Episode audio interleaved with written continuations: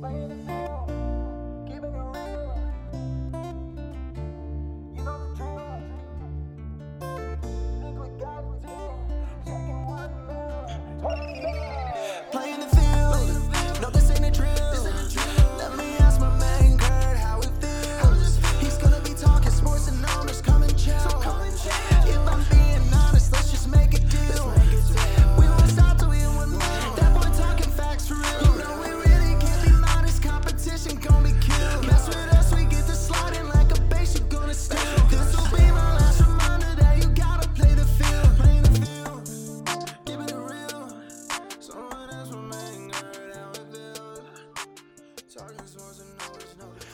going on, everyone? Welcome to episode 16 of season four. I'm your host, Kurt Field. And it's your boy Juku Brew, baby. Happy Hanukkah, Merry Christmas, Happy Holidays. Uh, you know, to all those who celebrate any sort of holiday. It's holiday season, Kurt, and we're surely representing on this good old pod, good old today. Don't you agree? We are um we're a diverse group of Yep. two. A diverse group of two. A group, we yeah, a pair. We're quite a pair. a duo. A duo. Uh your favorite duo. Bruno, what day of Hanukkah is it? It started Sunday the 18th, so I forgot what date it is. Five. Today, a little peek behind the scenes. It's Friday, so this so night of Sundays. So one, two, three, four, five. It's the sixth night tonight. So there's two Okay. two more crazy nights going on. So how does your family do it? Do you guys um like what is the celebration type deal? What is the gift giving type deal? How does the Briskin household Mm. run Hanukkah? You know, Kurt, it's a fair question. I appreciate you asking. Um, I would say there are two factors that affect how we celebrate. Number one, I know this is hilarious because it makes me laugh every time I think about it, but uh, Hanukkah actually goes off the Jewish calendar, not our calendar. So it happens whenever the fuck it wants each year, which means it's different every year. There was a year that it was before Thanksgiving, um, which is just hilarious to think about. And so it really varies on when it is to TBH. The other factor has been when I'll tell you what we did growing up. By we, I mean my family, my brother and I, and my parents. We would usually just do everything on the first night because this isn't going to shock you. Growing up, we'd see all the presents on the table. And I think one year my parents were like, hey, why don't you open up one a night? And we just threw the biggest of temper tantrums. We were like, we are not waiting to open these presents. So. Sorry, that's not That's not happening. So w- when we were growing up, we just did it all in one night, got it over with. Um, we would try to like light the candles on the other nights if we were around, but as long as we make it the first night, that's okay. And honestly, now that we're kind of older, my brother and I, we're not living at home anymore. We'll just do honestly like whenever we're both off from work and can make it for a night, we'll do our one night whenever that is. So I got uh, you. this year, I think it's tomorrow. So the seventh night is our first night, if you will. I I will, and I'm I'm happy for you. That's awesome. That'll be Thank a you. quite But- a little shindig. Thank you. But again, that's just the first family night. Of course, Hanukkah Bruno is alive. The second Hanukkah starts, Hanukkah Bruno comes into existence, and it's a party time. So, uh, personally, I've been observing it every single day, uh, every second of every day since it started. And the family uh, will celebrate together tomorrow. So, Kurt, one of these years, one of these days, one of these uh, eons or centuries, you're more than welcome to, uh, you know, celebrate in the good old Hanukkah. Hanukkah. Uh, Bruno, here's the thing. Um, Yep. It has to be when the Jewish calendar doesn't line up with the C word. Oh, true. I mean, that it's fair. I mean, that's a fair point. So a peek behind the curtain to the Field family. Oh yeah, yeah. Give so me, give me tomorrow. yours. Tomorrow do be Christmas Eve. Um, we celebrate Christmas Eve a lot bigger than we do Christmas Day oh, because of my grandmother on my mom's side. So she is Oh. hella Danish. oh, and the Danes and people kind of of in your in this part of Europe, um, uh, Christmas Eve is huge. So we have a, a big get together tomorrow night um, for Christmas Eve, and then Christmas Day is like low key. We do the same people, but it's low key. Um, you know, who wear your sweatpants over. Let's watch some football. Let's watch some NBA, hell yeah. and let's relax. All right, because we are tired from the night before. I love that. Do you think I, don't know if you would know this, but just from an uneducated person, do you think a lot of people usually do more of a thing on Christmas Eve than Christmas, or do you think it's I don't know? I have no grasp on that. I no, I think more people are heavily on Christmas Day. So I mean, I had we had a bunch of friends growing up where Christmas Eve they went out to Chinese and then that was their night. Like they don't do a whole lot. Um, Oh. And obviously things are different. Like as you get older and and you don't believe in Santa anymore. Uh, you know, and, like, fair point. and like things are a little different. Like you don't need to be home to put out the reindeer food and your milk and cookies. It's like Right. no, Brad's not eating those this year. Okay, like you know we we know the deal. Okay, so it's it's changed a little bit over time here, but Fair. um, tomorrow will be sounds like tomorrow will be a pretty good, exciting night for both of us. Yeah, no, absolutely, Kurt. So, you know, listen, whether you celebrate like Kurt and I, whether you celebrate in your own ways, whatever the deal may be, we, you know, appreciate the uh uh, we appreciate the holiday spirit, and uh, you know, uh, to our, our sponsors are curious um, what how people celebrate. So drop a comment in the uh, in the good old uh, wait, was it Spotify? What's the Apple. one? Um, Bean, Oh, Podbean? Apple, Podbean. I knew there was a bean somewhere in there. Apple, Podbean comments wherever you are. Drop a comment on how you celebrate, and uh, you know we appreciate it. Yeah, flick the bean over on Podbean and let me know, how, let me know what you, let me know what you think. kids show, Kids show. kids show. Yep.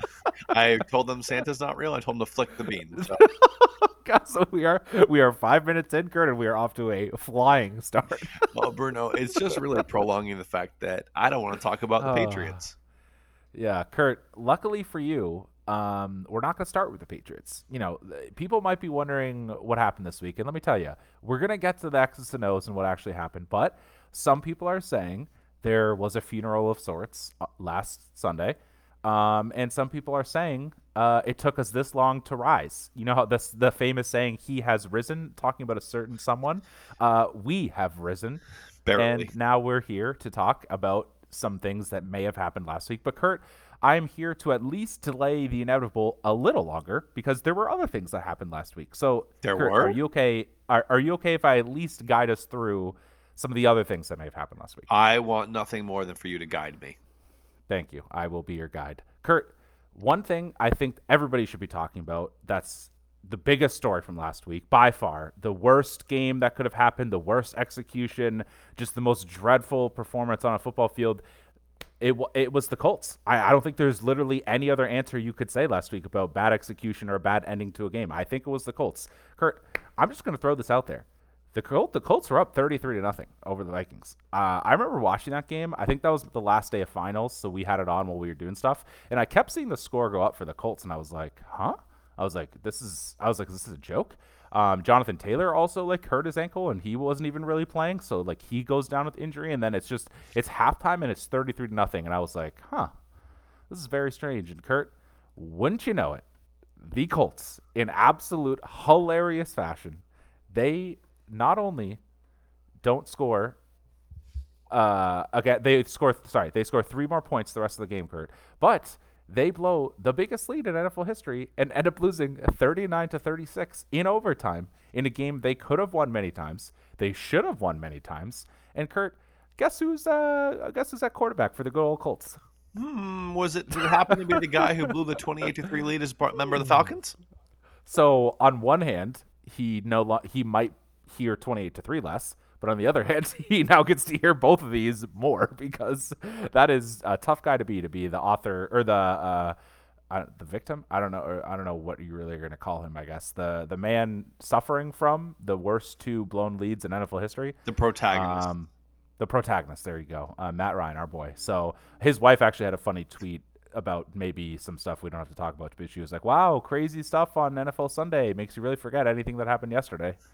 That's kind of I'm we're doing the opposite to her right now. So Yeah, we're- we're- she understands. We're remembering Saturday.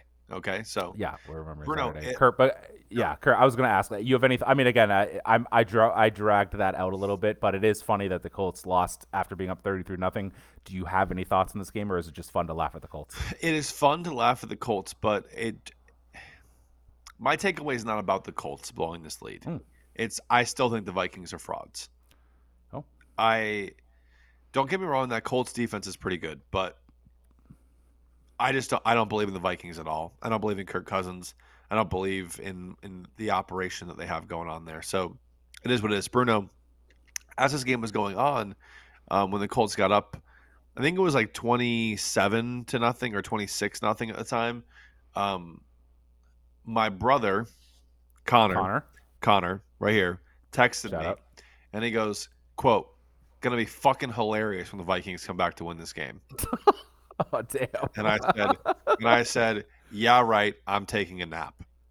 And oh. I I went to go take said nap, woke up, and it was like a, a one possession game, and I was like, my my oh my shit, thing says, "Holy fuck!" He goes, "Mm-hmm." and, then, the, mm-hmm. and the Vikings won, and he just sends me the thumbs up emoji. That's oh my god, ruthless! Oh my god, that, that, that is some fucking alpha shit if I've ever seen any. So, damn. I mean, uh, first of all, respect to Connor. Shout out the the fields. The fields do be knowing what they're talking about. The so, fields you know, do be predicting. They do. They that you know that is a uh, deep rooted thing that the fields do. Uh, but yeah, Kurt, I again, if you're going the fact like again, impressive the Vikings came back, but if you're just going down to the Colts, thirty three nothing, that's all. You can't overlook that as a concern. So, you can't. Uh, agree, agree there, Kurt. A potentially different concern for not one of these two teams, but for another team the the Dallas Cowboys. Uh, at one point, they were blowing teams out left and right this year, and now we have them last week losing 40 to 34 in overtime to the Jacksonville Jaguars. Hmm, that's an interesting result, especially also considering that the way it happened was a Dak Prescott pick six in overtime.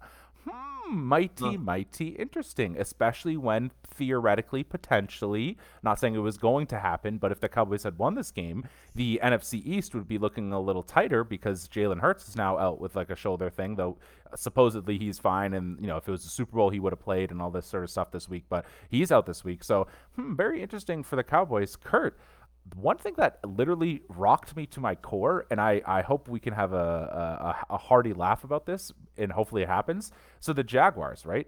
They are currently they are seven and seven. So sorry, seven and eight. Above them in the division is the Titans at seven and seven.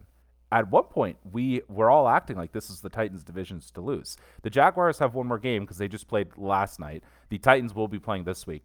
Even if the Titans win this week, right? It does not matter what happens in the Titans game this week if the Jaguars win their last two games, they win the division, Kurt. And they will be the four seed in the AFC, and they will be hosting a first round playoff game, the Jacksonville Jaguars, Kurt.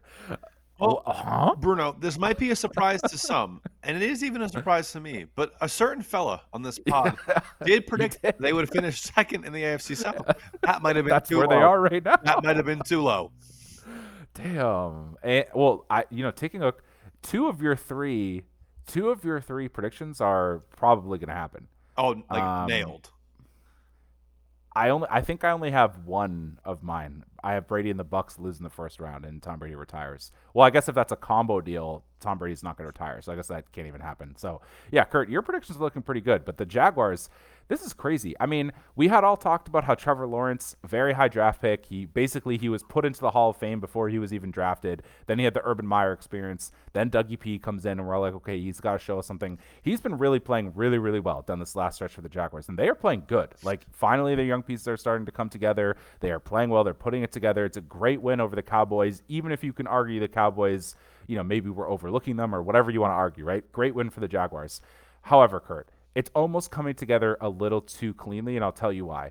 The last two games for the Jaguars are the Texans, who suck, obviously, and then the Titans, who just have Ryan Tannehill out for the year, and now Malik Willis is starting.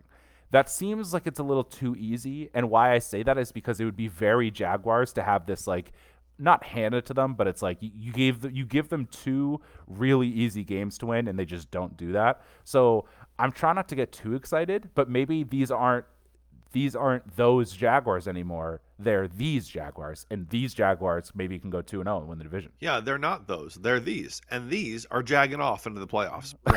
they're they're gonna win the division. Put some put some Retupect on their name. Retupect. Okay. Um, let's talk. Okay, yeah, obviously, though the win against the Cowboys was massive for them. Are you worried about the Cowboys at all?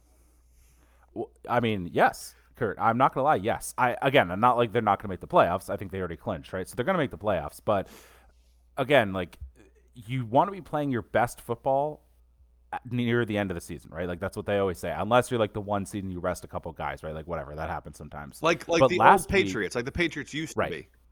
Right. Ex- Yes, those Patriots, not these Patriots. Right, uh, which we'll get to. Um, the last two weeks for the Cowboys, um, kind of the last three weeks. Three weeks ago, they put up 54 against the Colts, but that game was close until the fourth quarter.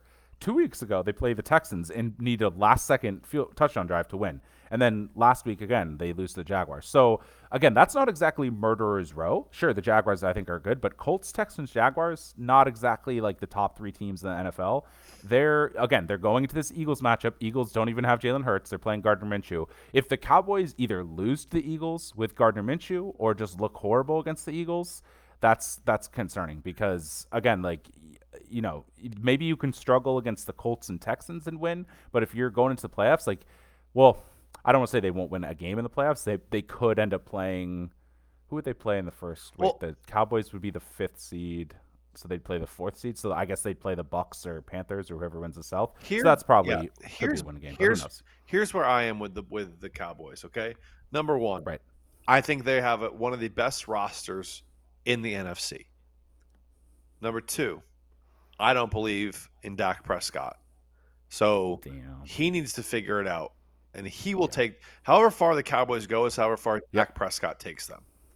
That's where I'm at with that. Number three, the Panamanian pal that is my uncle. Oh, oh wait, yeah, I forgot. We have an expert. Why are you Well, asking me, Kurt? We have a savant. Okay, so Yeah. after the last second touchdown to beat the Texans, Yeah. he goes, "Won't matter. They're losing next week to the Jaguars." He knew. Oh my god. he knew. But I said, "Yeah, right again." And he goes, "Then they'll follow it up by beating the Eagles the next week." He so he he is a Mm. believer in that they will beat the Eagles this week, and that was before he even knew Jalen Hurts was going to be out. Hmm. The Panamanian pal is rock solid when it comes to his Cowboys. Okay, so Kurt, I think I've decided because clearly I'm an idiot. We already knew that. I think instead of consulting anything I have to say for the Cowboys, we should just we should just get all of our Cowboys info and predictions from the Panamanian pal. I also love the, that name first of all. Yeah. But yes, he should supply all of our Cowboys takes. I will call him next week and we will we will chat. Done. Perfect. Deal. So, yep, we'll, we'll see what he has to say about the Cowboys. Sorry, did you have one more thing with the Cowboys? No, I just again uh, the NFC is so wide open, Bruno. The Yeah. Cowboys could be a team that makes it to the Super Bowl. They could be a team that loses in the first round. That's very true. It, I don't lie. He, he, yeah, he, he isn't lying, folks. And honestly, it's kind of more exciting that way. It's, you know, obviously as a Patriots fan, we're used to like, obviously the Patriots are going to always win, and that was fun. If it's your team, it's fun. But if you're not, if it's, you know, you're a neutral party, it is very fun when it's wide open. So Think about like we will see. think about like Alabama in college football. Like right, I actively root against Alabama. right. I and I've said Right. this for years. I understand why people hated the Patriots. It is it's fun to root against those kind of teams. But when it's your team that has this prolonged success, it's fun. Right. Of course. So Yeah, of course. No, no, I'm with you on that one. Um, and you know, shout out Alabama, not in the uh, not in the playoffs. So we got what we wanted this year. Um, Kurt, speaking of wide open NFC teams, our last kind of non-Patriots point here. Uh, just thought we'd shout out the 49ers, man. Brock Purdy and the 49ers, they last week, uh, I think it was Thursday night last week, they go on the road to Seattle. Again, not that Seattle's uh, their same team of old, but you know, they are one of the hardest road or hardest teams to play in, in like uh, hardest home teams to play that you can play in the NFL. They that's why they call them their 12th man. They go in there and Brock Purdy does the damn thing. Uh, 21 to 13 victory for the 49ers that wins them the NFC West in a in a season where the Seahawks are seven and seven. I, I want to say at some point they were like five and one or six and two. I forget what They it was, but we were basically like they were six and three in London Yeah. against the Bucks. Right. And we were basically like, this is their division to lose because uh, obviously the Trey Lance at the start of the season for the 49ers. And then, you know, the 49ers have come on recently, but at the start of the season, they weren't this wagon that they are right now. So good for the 49ers doing it uh, on the back of Brock Purdy. Well, I wouldn't say on the back of, but he's he's been their starting quarterback for this run. Um, and Kurt, he he's making the right plays. He's not turning the ball over. Obviously, the 49ers have an elite defense. So, first of all, shout out the 49ers. Just thought I'd say that. Second of all, Kurt, my question for you again, it's impossible to know, especially with quarterbacks like this, but how serious of a contender right now do you see the 49ers as in this wide open NFC that we just talked about? I would say, huh? Okay, here's what I'll say. Okay.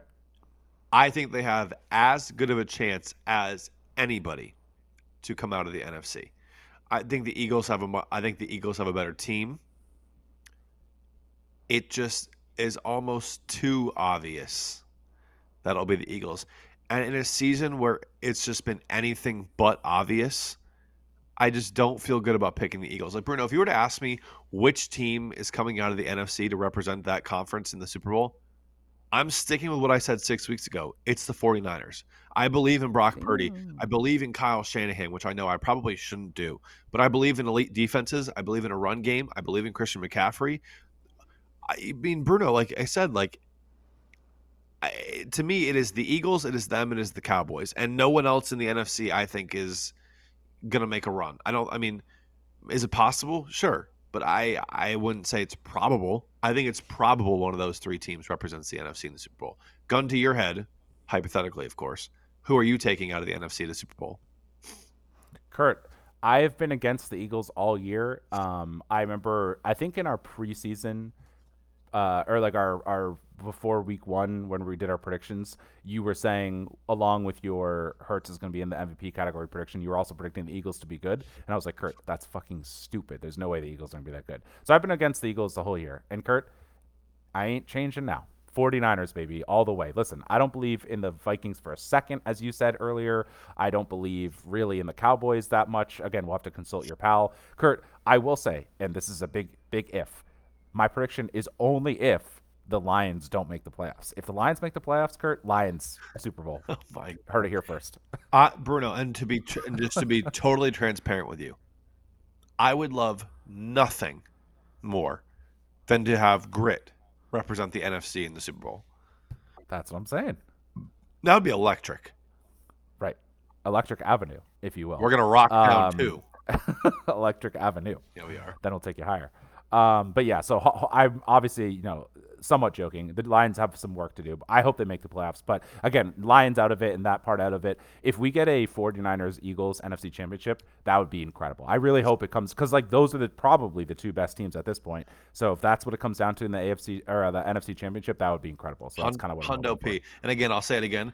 Brock Purdy, he's got it. He's something about him. He, I don't think he's going to be a one-hit wonder. And what's crazy is Trey Lance is coming back. So. You know, that's a great point. Like Kurt, at what point do you think it say again, let's not go crazy here, but if Brock Purdy wins the 49ers the Super Bowl, do you go to Trey Lance next year? Uh, can you?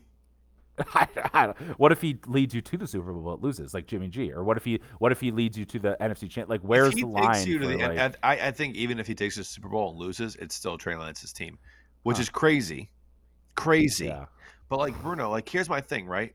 Say Brock Purdy, they go on a run, they make the NFC Championship game, they lose a close game to the Eagles, or they lose a close game Yep. to Dallas, something. yep. Trey Lance is back next year. Does San Francisco hold on to Brock Purdy, or do they try to go out and they try to like think about Brock Osweiler? Remember him? He signed that lucrative deal with Houston, and he It was sucked. horrible. So Yeah, is again, tall. is this a is this a flash in the pan of six games for Brock Purdy that's Right. good, or is it like is he sustainable? I think again, I'm the guy who said Zach Wilson was the best quarterback in last year's draft class. Hilarious. I think he, I think that I think Brock Purdy has he's got the makeup. So who knows? And you know what? To your point, Kurt, as well, you can also make a point, and I know it's easy to say this, but like you can also make a point that you could probably put other quarterbacks in for the 49ers right now, and they would be doing the same, if not better. You know what I mean? Like Yeah, you could put it's- in It's such a quarterback friendly offense. Right. So again, not taking away from Brock Purdy because again, he still has to make the throws, make the right decisions, you know, be calm, cool, and collected. He still has to do all those things, and he is doing those. But it is fair to say that again, if you put Trey Lance in, it's not like the team disappears around him. Like they'd still be the 49ers, and then maybe if they believe in Trey Lance, you'd be doing Trey Lance. Things. And you you bring up a good point about other quarterbacks being in that system and probably succeeding. You know who I feel most bad for in the whole thing? Oh God, who? Mac Jones. I knew that's where we were. We had to get there eventually, Kurt, and here we are. No, because remember before like the draft, it was like le- like the like Kyle. Shanahan wants Mac Jones, and Yep. the, the powers that be want Trey Lance. If Yep. Mac Jones is the quarterback of the San Francisco 49ers, they're winning the Super Bowl. Damn. Damn. That's the statement. But Mac Jones doesn't quarterback them. He quarterbacks the New England Patriots, who aren't even going to make the playoffs. So Bruno, um, It's, is it time, Kurt? yeah, it's time. It's time. Okay.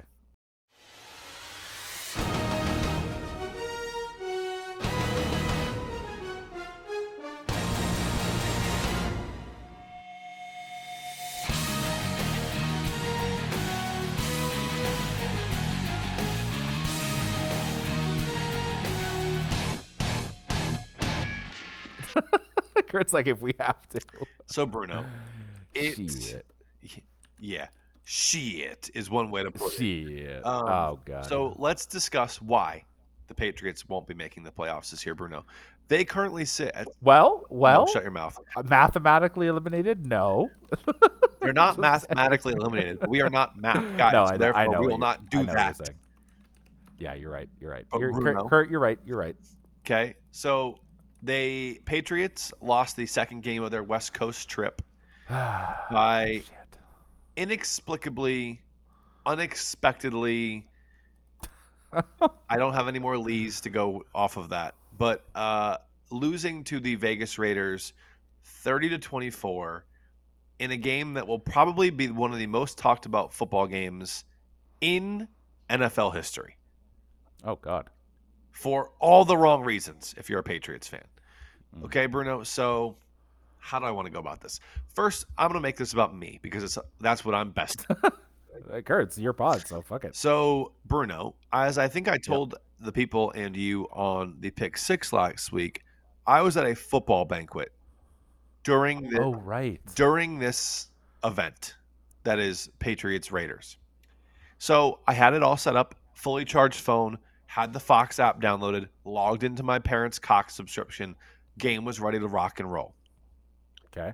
We get to the brass rail, whatever the fuck it's called in Southwick, Massachusetts.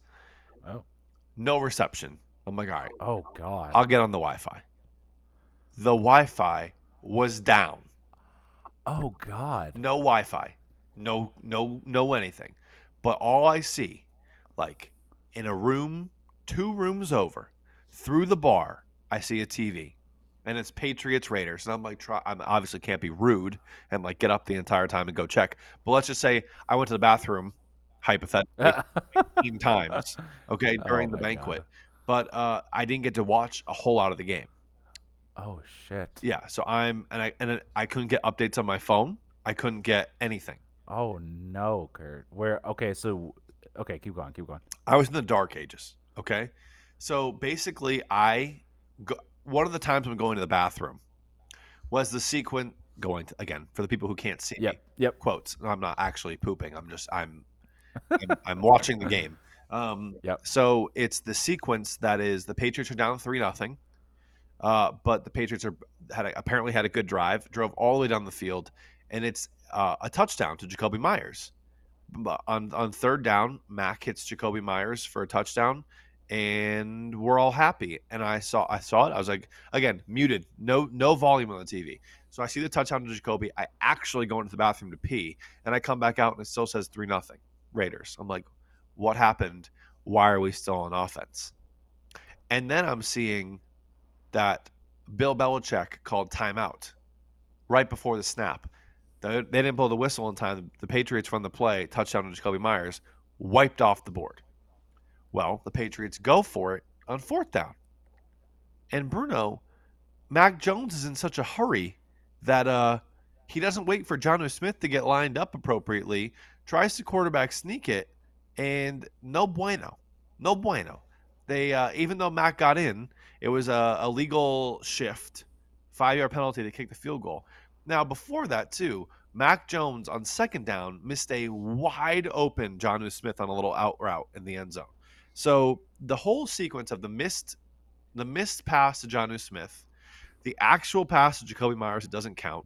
The incompletion to Nelson Agholor, and then the the fucked up quarterback sneak, just set the tone for the rest of this game. So the Patriots Yep. kick the field goal, and make it three to three. Again, the next time I come back out, Bruno, to to Oh, go no. to the bathroom, it's ten to three, Raiders. but I watched the Patriots go three and out, and then uh, have a punt have a punt blocked because Yep. uh, they inexplicably again no Patriots moved. Like the snap happened, no one moved, and the punter was screwed. Um, and so obviously, obviously, obviously, that turns into a touchdown on a sick, disgusting throw from Derek Carr to I think Mack Hollins, I think it was, uh, to make Right. it 17 to 3 at the half.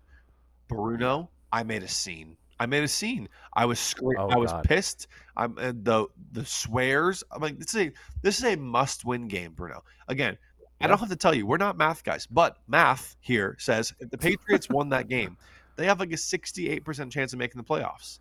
With a loss, it's down to like the teens. Okay, so I'm like, this is a must-win game, and I'm seeing, I, I, I, I again, no reception, but basically, I saw one tweet because I have my notifications on for when Tommy Curran tweets, um, and it was like seven.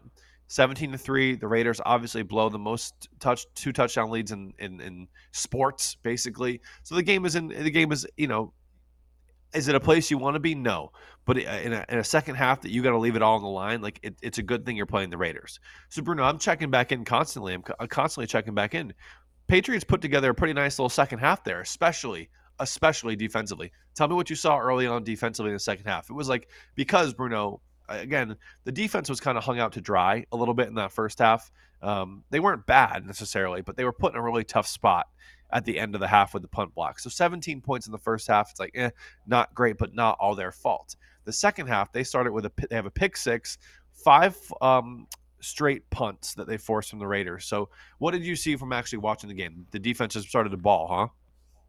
Yeah, it Kurt, it felt like we went into halftime and they kind of said at halftime what you just said, where it's like, this is it. This could be our season. We need to win this game. I mean, obviously every game is we're pretty much in win we need to win every game pretty much. But like again, it was like we're playing the Raiders. It's a winnable game.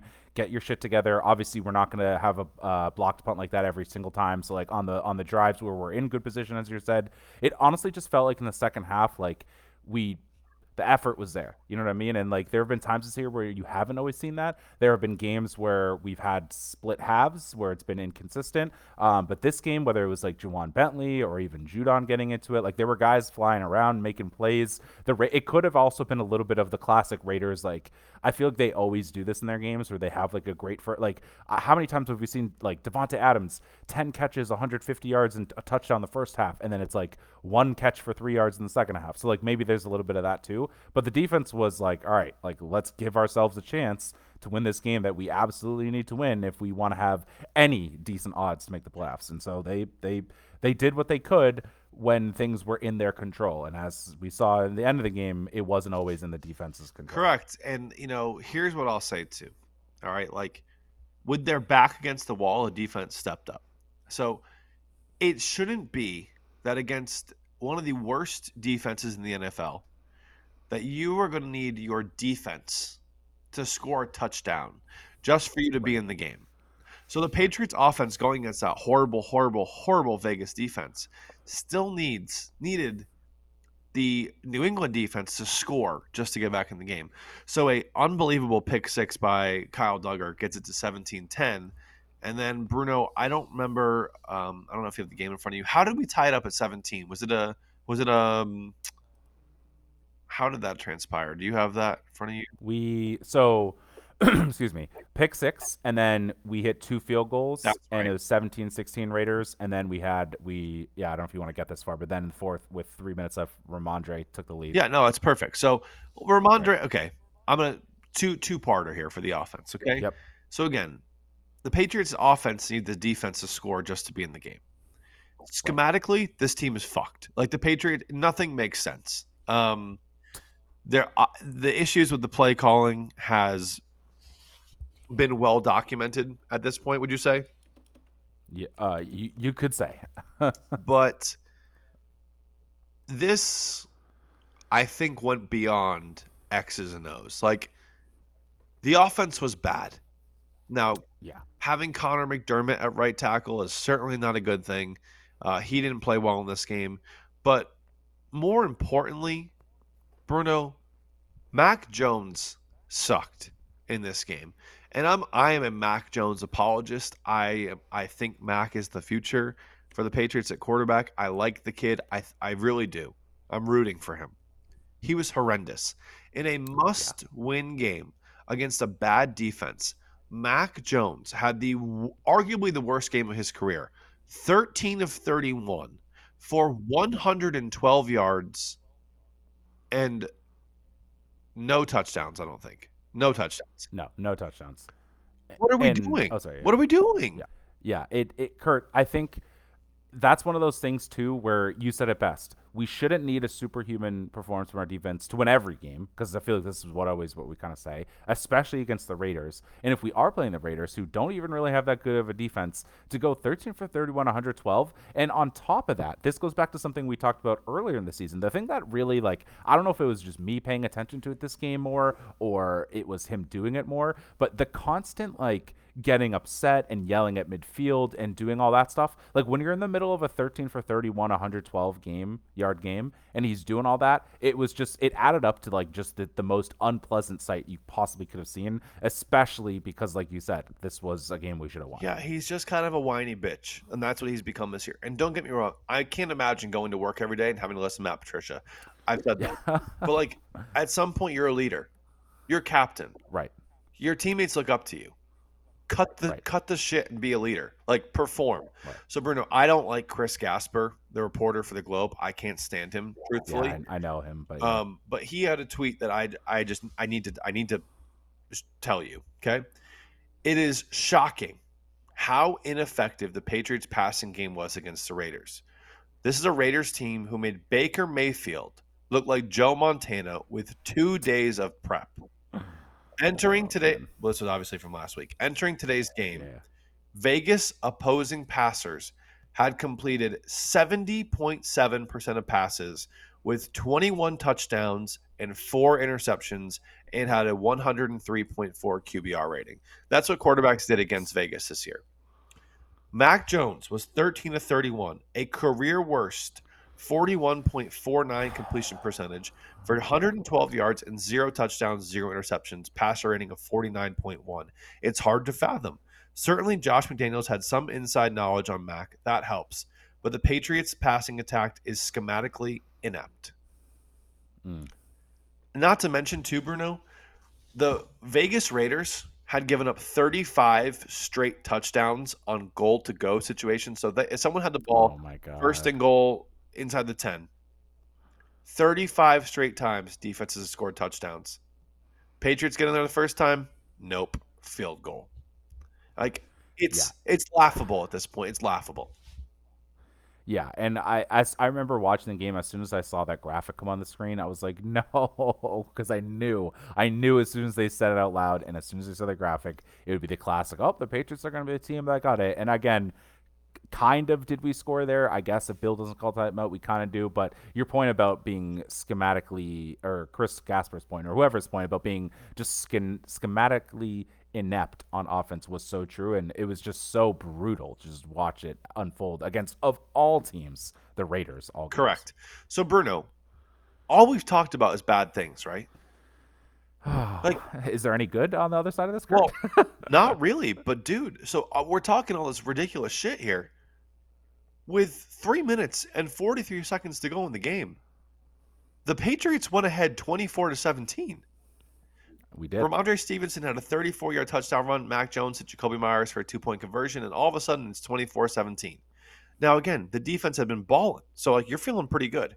Bruno, in this game, Rhamondre Stevenson, 19 carries for 172 yards and a touchdown on a bummed ankle. So, yeah, we'll obviously get to the play at the end of the game.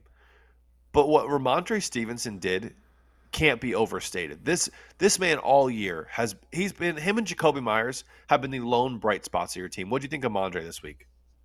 Oh, he was absolute beast mode. I mean, coming into this game, we were nervous because last week we got a heavy dose of what Pierre Strong and uh, Kevin what's the other Harris. guy's name, Kevin Harris, right? And again, like you know, they played admirably given the circumstances, but it's also fair to say neither of them are Rhamondre. He was just balling out, and again, we it's so he's so easy to root for. He just he he I feel like he makes the right reads. He always gets the yards after contact. It's like it's so fun to watch him play. And again, you made the point all week we had heard about his ankle, and he comes out and here does that on that ankle. I mean, it's crazy that we like he was even able to do all that. So, Kurt, I completely agree with you. We highlighted a lot of bad. Not only does Rhamondre play well game, he gives us the lead at 24-17. And at this point, Kurt, I thought we had fully turned the corner because the Raiders had not scored since the first half. The Patriots defense had been balling out. We had seemingly finally been like, okay, you know, the they had us in the first half, not gonna lie, and then we was seemingly done. And honestly, Kurt, we'll get to what happened next, but like that should have been it. At 24-17, that was like that we we had completed our comeback. We had put our stamp on this game. We were saying it wasn't going to be pretty. We were going to get this win. That's what it felt like with 3 minutes and 43 seconds. So here we go. We're going to talk about the defense here and why it wasn't safe at 24-17. But Bruno, one last thing on Mondre, okay?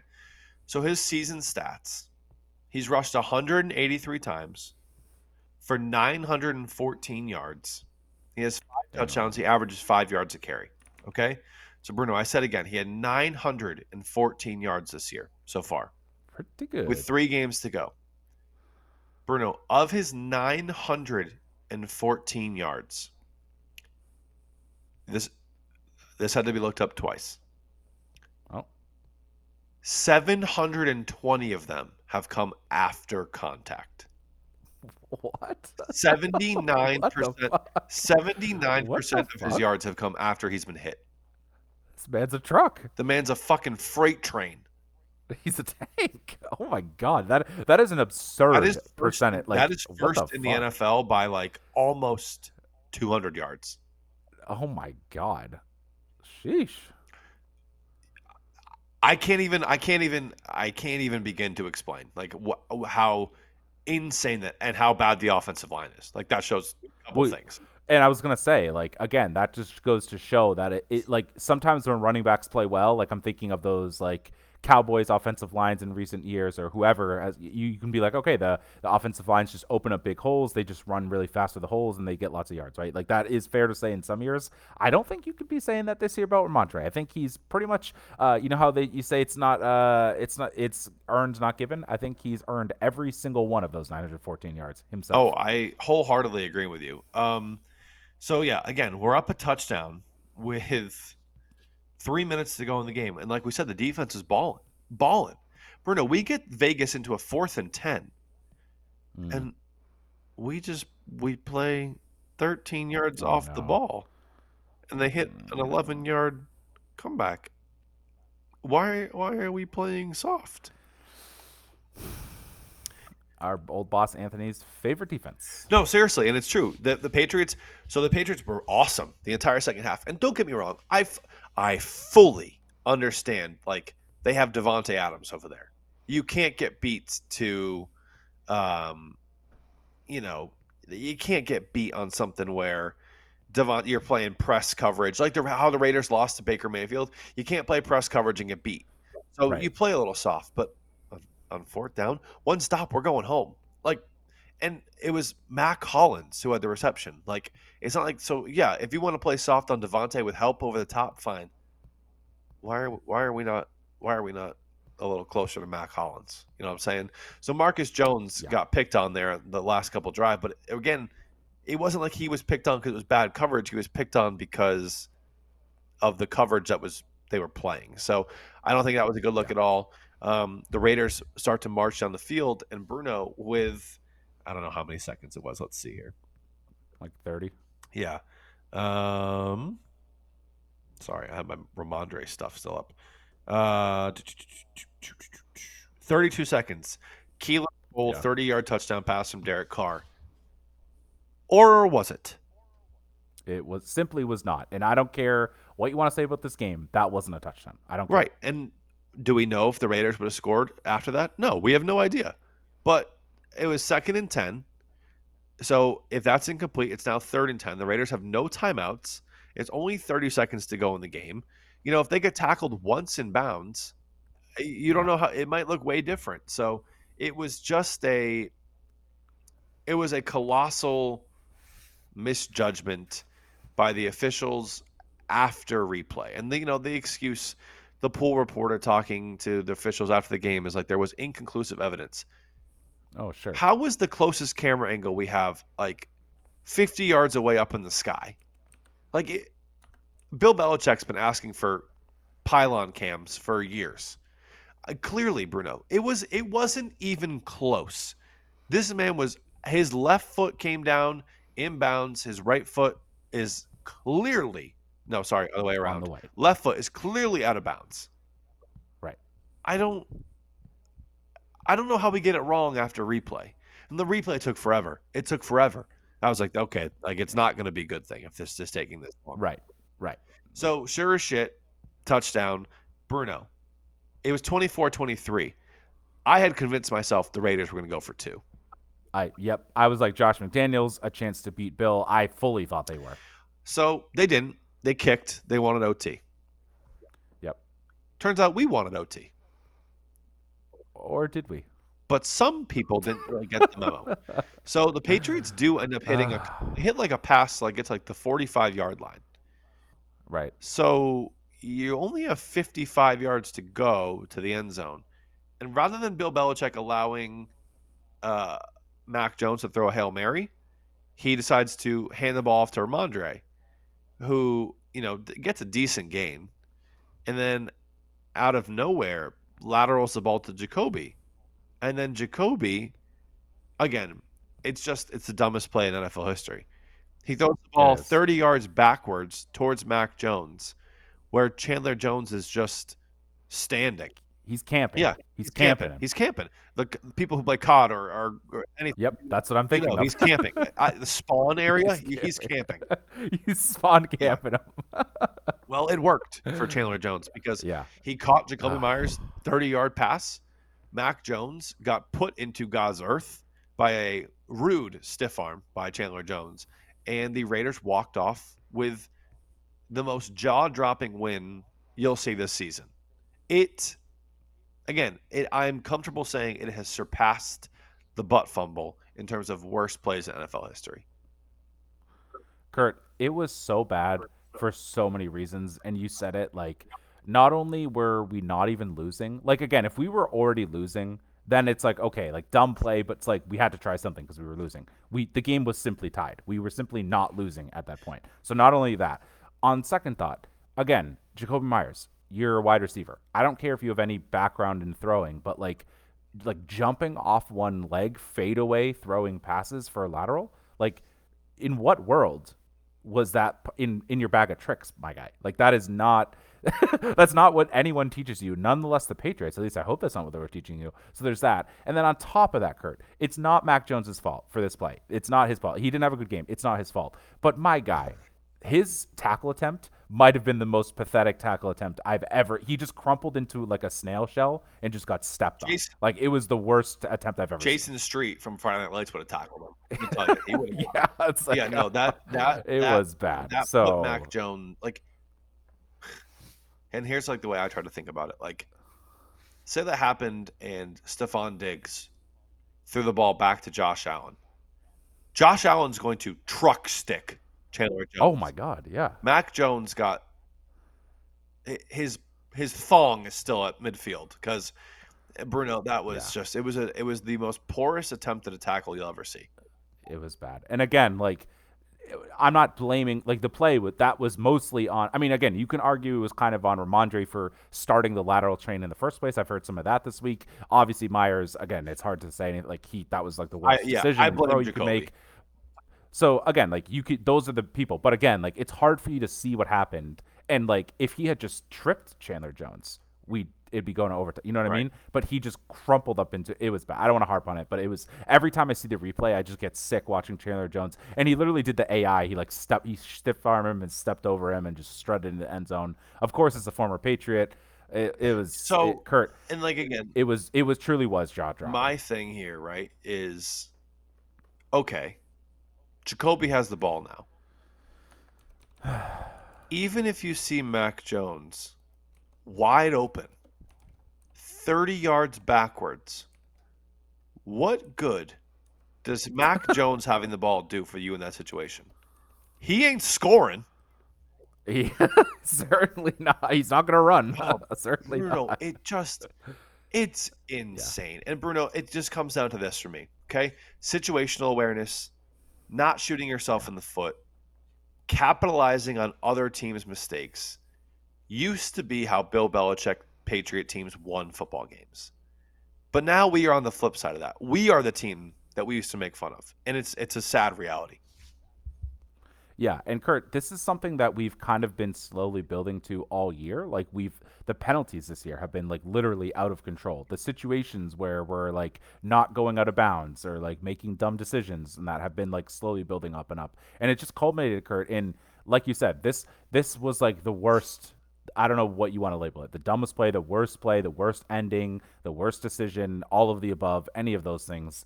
It just culminated in like such a like deserving way for us to go out. Not necessarily us as fans, but the Patriots team because sure, they've done some good things this year. They've had some moments, they've had some times when they've done some positive things, but like again, we we've been doing this sort of thing all year. It's only right that we just it happens to in the most brutal fashions come back and and uh and bite us in the butt because again, this isn't new. Belichick coaches this every year, and I'm sure he's been getting on the guys to not let this happen, and yet week after week, it just continues happening, which is crazy. And like, it was a must-win game. I, that's Yeah. where I'm lost. It's Yep. like your season's on the line, and that's what we're trying to do. Again, just a, hor- but again, it shouldn't have even gotten to that point. A, the officials, B, our offense just being inept in the Right. first half. It- the Patriots had no business losing this game, no business, and shame on them for doing so. Um, and it's led them here. They're seven and seven. They're currently in eighth place in the AFC. Uh, and Bruno, realistically, now with like an 18% chance of making the playoffs, they realistically have to beat the Bengals at home, the Dolphins at home, and go on the road and beat the Bills. Like, let's call a spade a spade. It's it's not happening. It's not happening. But here's where I'm going to go with this. Okay, here's my takeaway here. Okay. even though you are still mathematically in the conversation, odds are stacked against you. Okay, that that's fair. I not even want. I need to see them go down swinging. Like no more 12 screen passes a game. No more prevent defense. Like balls to the wall, like either this is going to be great or we're going to or it's going to blow up in our face but go down swinging. If it means mac jones having to hold on to the ball a little bit longer and then going deep fine.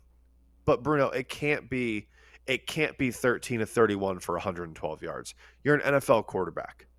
And i know the line didn't protect. I know the raiders got home with three guys but like you have to go down swinging give yourself a chance you know what do you think of that Kurt, here's exactly what I have to think about that. And let me let me tell you the story and I'll get to exactly what you said.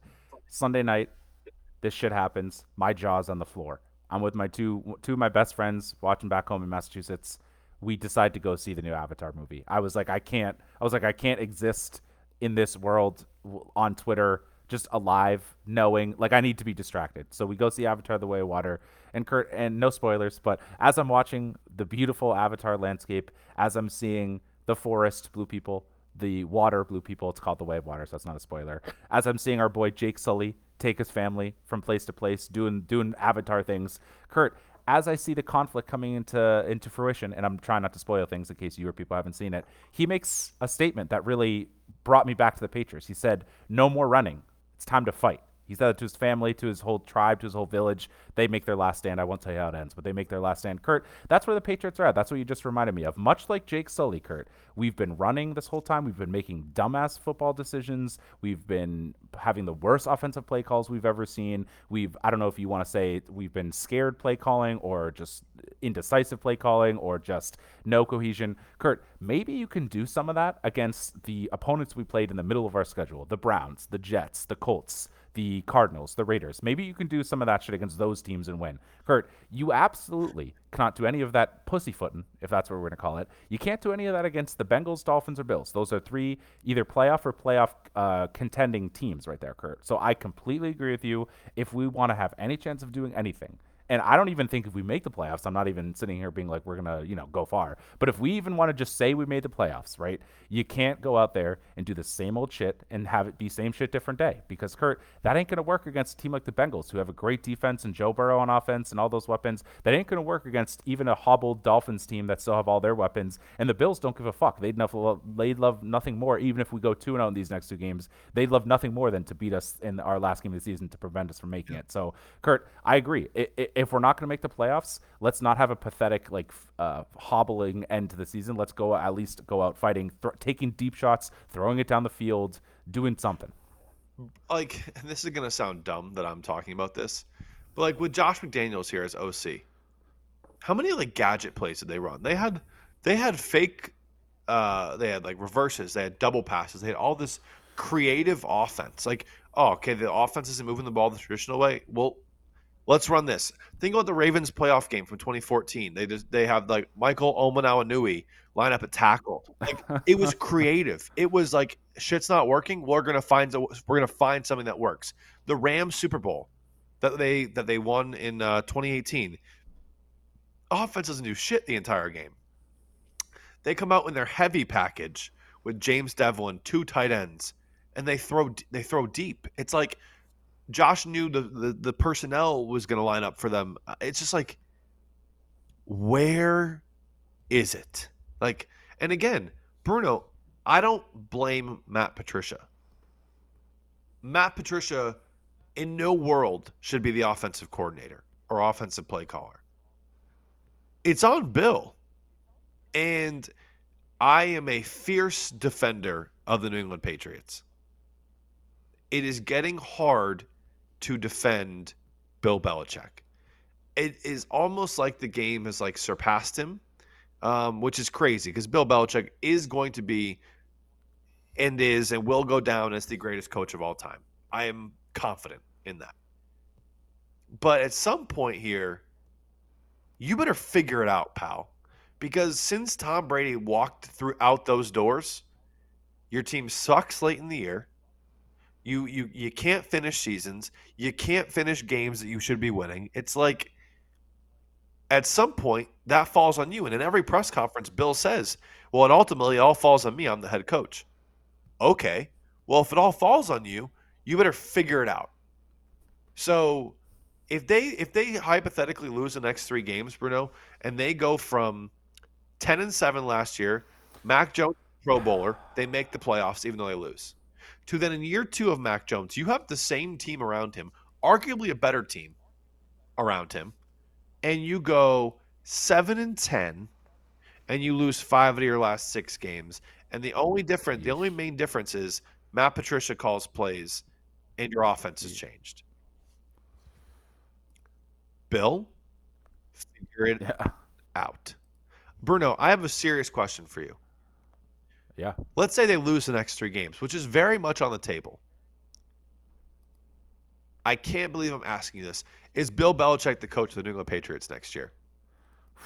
I mean, Kurt, I would say he's the coach if he wants to be. And honestly, at this point, with like how we're playing and coaching, I don't know if he does want to be. What I'll say is that I think you were the one who said this, and it's stuck in my mind ever since you said it.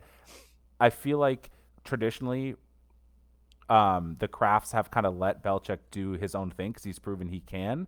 And this year, it was interesting when he, we all from the beginning were like, okay, you're naming Patricia the play caller and all that, and Judge and all this sort of stuff, and they kind of let him do his thing. I think it's more likely that next year the situation would be, all right, we're not doing this shit. Either McDaniel's or not, probably not McDaniel's at this point, but whoever, Bill O'Brien or whoever, uh, we're we're deciding that they're coming in because this shit isn't working. I think that's more likely. I don't think he gets necessarily fired. Not that you're saying this, but I don't think he gets necessarily fired. I think it's pretty much either does he want to keep coaching, and if he does, there's going to be more pressure from the organization to be like, all right, the last three years have sucked. We're just going to step in now and be like, we need to hire legit people to coach. Yeah, I think you. I think you're spot on. I think it'll be Bill. We still want you to be the head coach of the New England Patriots, but here's what's going to happen. Right. And either you're in or you're out. So Right. Jeff Howe from the Athletic reported nine hours ago. Oh, report Robert Kraft is weeks away from having a pivotal conversation regarding the future of his franchise. meaning like Hmm. he's going to lay it out for Bill, and it'll be a take it or leave it situation. So I don't know. I don't know, Bruno. But if things get fucking bad, worse down the stretch here, buckle up and hold on to your butts for this offseason. Yeah, and here's the other thing though. It's like I I know Bill is so stubborn. We've talked about that and we've always loved that about him, but it's like it's not like the Krafts haven't given him a chance post Tom Brady to do his thing. Like it's been 3 this is year 3 without Brady, right? It's been that long. Like that's not like a one season test it. That's not even like a okay, we're pulling the the plug too quickly. That's 3 full seasons for you to figure something out. You went through multiple quarterbacks, you lost Josh McDaniels. They've let him try things. So I would like to think that if Kraft went into this pivotal meeting and was like, "Listen, Bill, I want you to be the coach. You're still the guy. Like uh, everyone loves you. Like we still believe in you. But like we gotta step in and figure this out together. And I would like to Bill and bring in Bill O'Brien. I would like to think Bill would be open to hearing that. Will he? Is the other question. So here's here here is an interesting thing. Okay, and this is what I have not. This takes up space in my brain more than it should. Okay. Oh God. yes, Okay, the. Patriots have hit on their last two drafts. I think I think we can agree on that. They've they're on Yep. the come up in terms of your drafts. But again, this has been reported. This is not like me being a fucking like I know everything. Apparently Robert Kraft views Bill Belichick as 0 for 4 in his last four major decisions. Decision 1, Hmm. saying Tom Brady's too old and letting him leave. 0 for 1. Brady leaves, wins a Super Bowl in his Wins first year of the Bucs. Yeah. Yep. Miss number two. You go out and spend the most money in franchise history on Right. free agents after the Cam Newton year for Nelson Agholor and Jonnu Smith and Hunter Henry and Kendrick Bourne, who's not even playing this year. Yeah. It's like, Yeah. okay, you spent all this money. Where are the where where are we reaping the- rewards from this? Okay. Yeah. Second miss. Miss number three is Mac Jones in year two. So you saw Joe Burrow last year in year two, and again, it is not fair to you know equate Mac Jones to Joe Burrow. He's not Joe Burrow. But look at Trevor Lawrence this year in year two. They mm-hmm. bring in Doug Pederson, a quarterback guy, a guy who knows offensive football. Look at the year Trevor Lawrence is having. He's like 25 touchdowns and seven picks. Okay? So again, 0 for 3, and the third one is Mac Jones in the second year. And then number four is, okay, Bill, you bring in your two best friends. Matt Yeah. Patricia's here, Joe Judge is here. Oh. It blew up in your fucking face. So you're 0 for 4, and now I'm going to step in because ultimately this is my team. It's my name on the checks. You know, you haven't been hot lately. So here's how things are going to go. And I can't, can you argue against any of those?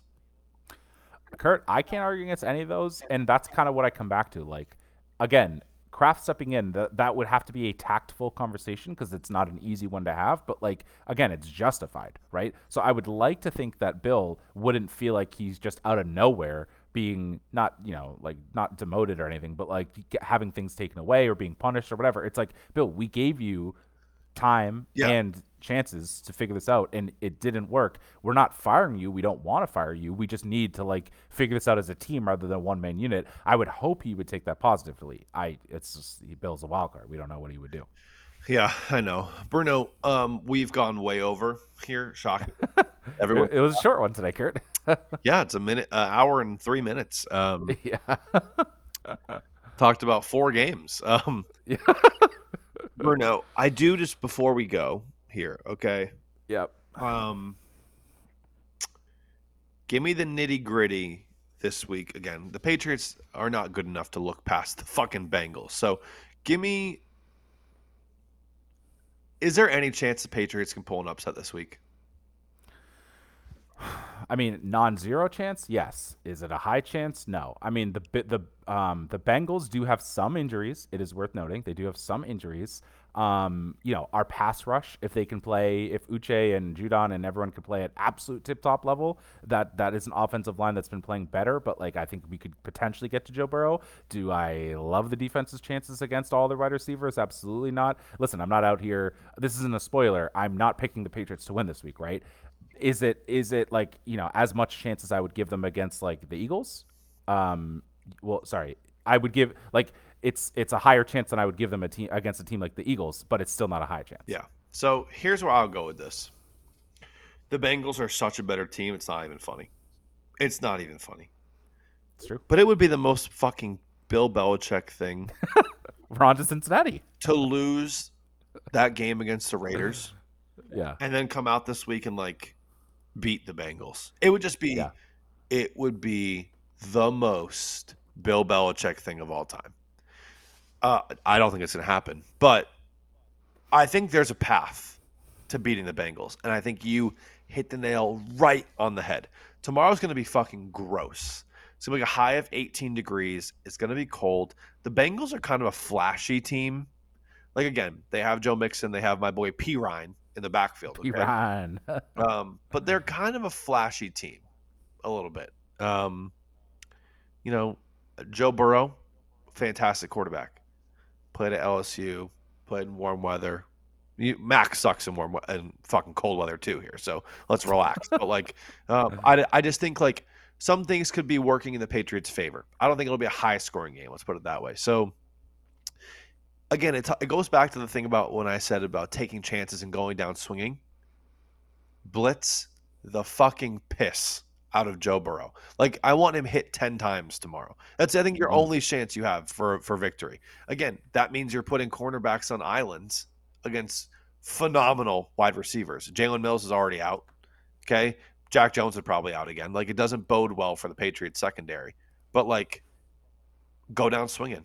Go down swinging. And Rhamondre might fucking have 29 more carries tomorrow. So God bless. him. 29 more carries and 100 more yards after contact. Perfect. Yeah. um, yeah, Kurt, I, listen, i- there's, I, you know what else is kind of weird? I have seen a lot of other people thinking this game is going to be close. So I don't know if that's one of those, like, do people, is, does Vegas know something? Do people know something? Did you? I'm not that- necessarily Did you see that? Like the. Vegas points have come down too. Yeah. And like, I, I don't know that, eh, I don't Why? know. I Why? don't, Yeah, why? I don't know. Why? Like it, it is a Saturday game. It is at home for the Patriot. Like there are a couple things, but it's like I don't know. Like also theoretically, the Bengals are used to playing on Saturdays. They were always the Saturday playoff team, so yeah, they're used to playing on Saturdays. but uh, yeah, I don't know, Kurt. I don't. It, that's the one thing that's been giving me a little bit of like pause because like theoretically coming into this game, I would be like, we're gonna lose by thirty, but like a lot of people are like, oh, it's gonna be close. and then I don't know. some somewhere today, uh, some bookie, some sports book, was like, "Whoa!" In the last twelve hours, a lot of money has come in on the Patriots, and it's like, what do they know? Yeah. Well, yeah, exactly. What what does Vegas know? Um, It's funny. My Panamanian pal is convinced that the NFL is rigged. Like he is convinced. So maybe maybe uh, someone's dial. It's it's good for the NFL for people who like the Patriots and for people who h- hate the Patriots and root against them that the Patriots are relevant. Like people want Yeah. the Patriots to be relevant. So to have them out of the playoff picture with three weeks to go doesn't help the NFL. It would probably help the NFL that they're you know around for the next two weeks, not just like dead in the water. Yeah, maybe it's gonna be like that classic Buffalo Wild Wings game where like the Bengals should win. The guy pulls the lever, the sprinkler comes out of the field, trips the Bengals player, we recover it, go to overtime and win. Maybe it'll be one of those things. Bruno, I'm going to end it with this. Okay. I dare, I Oh. double dog dare the Patriots to win tomorrow. Oh, the double dog dare. If I mean, again, I'm to put it realistically, realistically, fan cap off, at about a 10% chance the Patriots win tomorrow. Okay. Double digits. But I double dared them. Oh. If they fucking win tomorrow, I know for the next week, oh no. I am going to convince myself Oh, that they're going to make the playoffs. I know it. I know it. So either again, put me out of my fucking misery, Oh my god. or because I double dog dared you, win.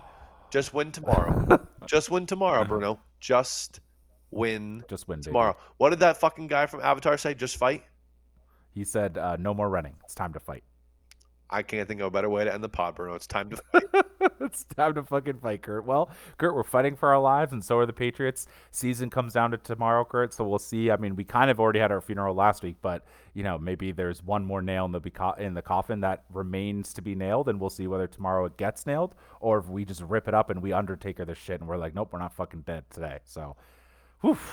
It's, I- uh, I uh every fucking episode title is the same thing on for these podcasts. I think I think I might make it it's time to fight this week. Fuck yeah. We might need to change the mojo up. Uh, we need to change. Certainly, we need to change something up. So I, you have my full support in that, Kurt. It's time to fight. It's time to fight, Kurt. It's time to fucking fight. I'm gonna like say, I'm gonna like look at myself in the mirror like, like it's time to fight. Like like tomorrow morning when you get up, it's time to fucking time fight. to fight. I'm gonna write it in show, expo marker on the mirror. It's time to fight. Like It's time to fight. I'm putting we're putting the war paint on. War- We're going to war. Yeah, we're going to war. Tell Connor God we need all the the troops, support. Okay, I'm not you know. Thank you for your service. Oh man, wow. Well, hour What ten, time. Bruno. Nice job, pal. Hour ten. Kurt is short as always. Uh, Kurt, we'll see. Uh, you know, hopefully, think good things happen tomorrow, but we're we're gonna have to see. It's we're gonna have to fight, Kurt. It's time to fight, and we're gonna fucking fight. That's all you can say, right? Time to fight. Bars. Um. Anyways, well, it is time to fight. I don't know if that's influenced the pick six picks. I'm not sure, but No. we're gonna have that at some point tomorrow. So tune in for that. Um. Obviously, the Patriots will be one of them. So you know, stay tuned for what we're picking on the last one. But uh, for right now, hopefully we've inspired you to Oh. fight. Okay, sorry. Keep going. Yeah, that has some not kid show lyrics No. in there. Um, it is it is fight night. R.I.P. Fight Night. Takeoff. Honestly, I think the one of the first times I remember really listening to that song was on the UConn volleyball like pregame Yes. playlist. Yes. Yeah. Yes. Okay, I'm glad we both share that memory. I was like, whoa, like this is uh, this is this is in the playlist right now. But, Danielle uh, Cable was out Volleyball. there. Yep. Oh yeah, our girl. Yep, absolutely. Shout out. She she knows it's time to fight. Time to fight. Bruno.